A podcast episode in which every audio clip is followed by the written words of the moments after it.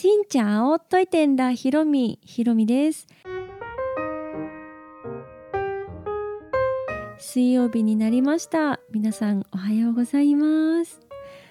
本当にね2日に一遍まあ週に3回なので2日に一遍ぐらいのペースでこのラジオを配信しているんですがあっという間に日にちが過ぎていくことを実感しております。今日ラジオ収録する日だっていうのが本当毎日来てるんじゃないかというぐらいの時間の速さ。でそれと同時に曜日感覚がねどうしてもなくなってしまいますのであもう何曜日になったんだっていう。はい。で金曜日になるともう1週間終わってしまうんだという気持ちになってしまいます。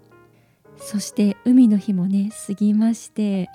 もう夏休み本番に入ってきてる方も多いんじゃないでしょうか海外旅行これから行くよっていう方めちゃくちゃたくさんいらっしゃると思います今はねその準備とか計画が本当楽しい時間だと思うんですがもし余裕があればリアルタイムのその海外旅行先の状況もちょっとニュース見といた方がいいかもしれないなと思いました。というのが今日、まあ、ラジオを配信している前の日の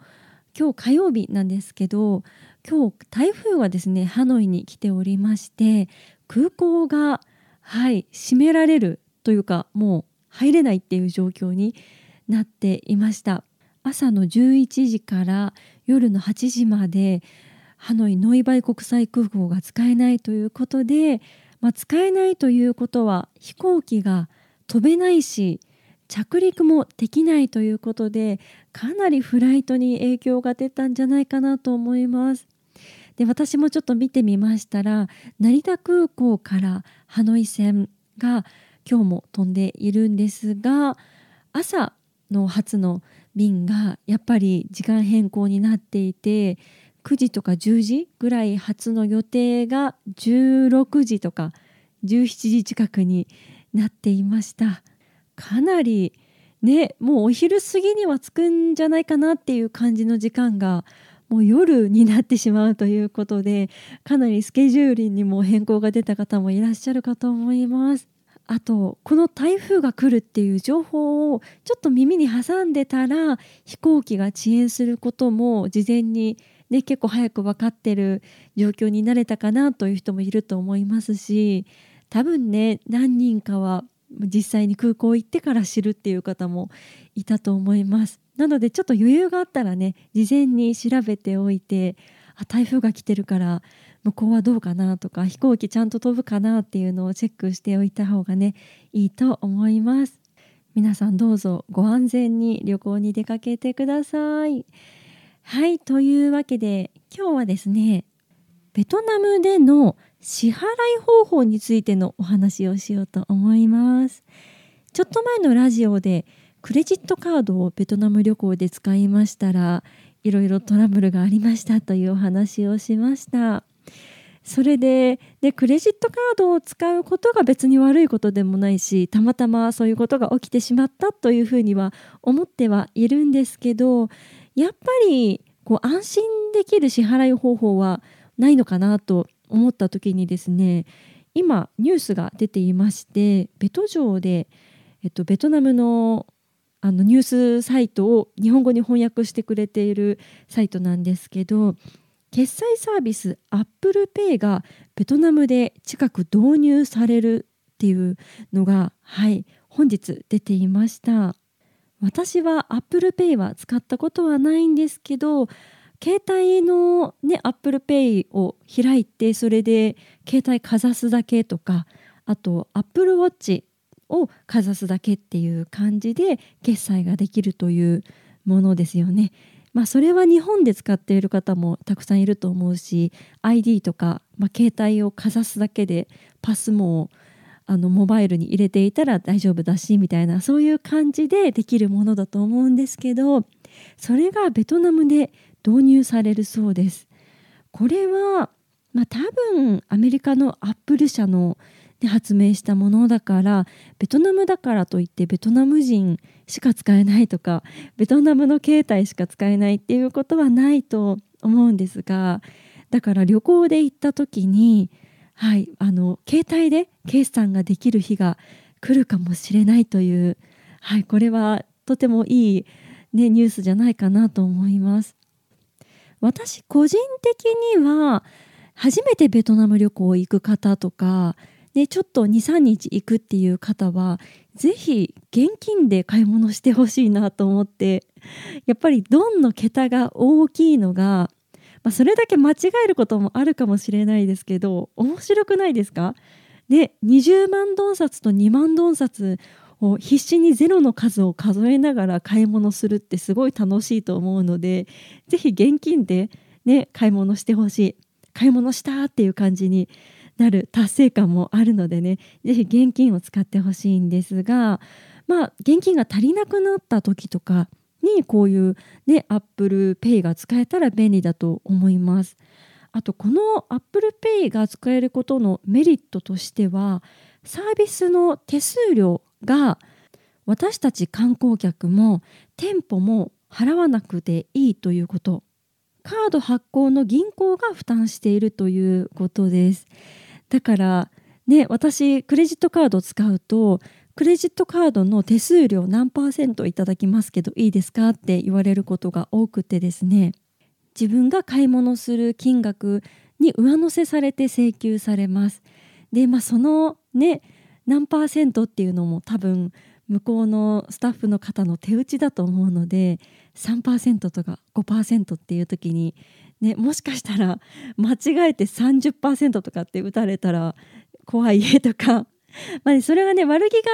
ないくてそうなったらまあ仕方ないって言ったらあれですけど間違えて50%請求されたらね、1万円のものが1万5,000円とかになっちゃうのはちょっと、ね、大変だと思いますのでそういうミスとかが、はい、ないっていうのが ApplePay のいいところかなと。確か日本ではクレジットカードの手数料はお店が負担するっていう、ね、法律かそういう決まりになってて利用者に請求するって多分違法だったんじゃないかなと思います。うん、本当はダメなんだと思うんですけどこれがベトナムではお客さんに請求っていうのが結構あって、まあ、聞かれなくっても上乗せされてたりっていうことがあるかもしれない。その場でレシートとかあとカードの明細とかくださると思うんですけどそのドンの数を見ても日本円できっちりいくらっていうのがわからないから後から確認しなきゃってなると本当はいくらだったのかっていうのがわからないっていうちょっとモヤモヤしたのがいつもあったので、まあ、そういう心配が Apple Pay だとまあないのかな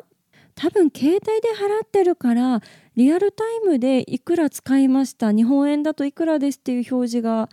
ね、設定すれば出てくるんじゃないかなと、まあ、そういうふうに使えるのがスマホでできる、ね、決算システムの強みでもあると思うので、まあ、そういうところも実際に行って検証してみたいなと思います。そういえばですね弁ン市場っていうホーチミンの観光で有名な市場の店舗になんか決算システムのなんかが配布されたみたいなニュースがねちょっと前にあったような気がしましてぼんやりとしか覚えてないんですけど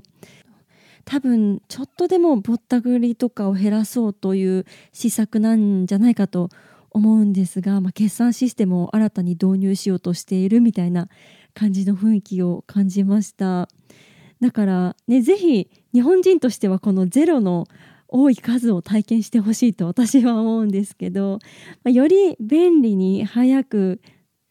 財布を出す必要もなく携帯でそのままピッとできるものができたらねこのお金を数えるのがちょっと大変だなとか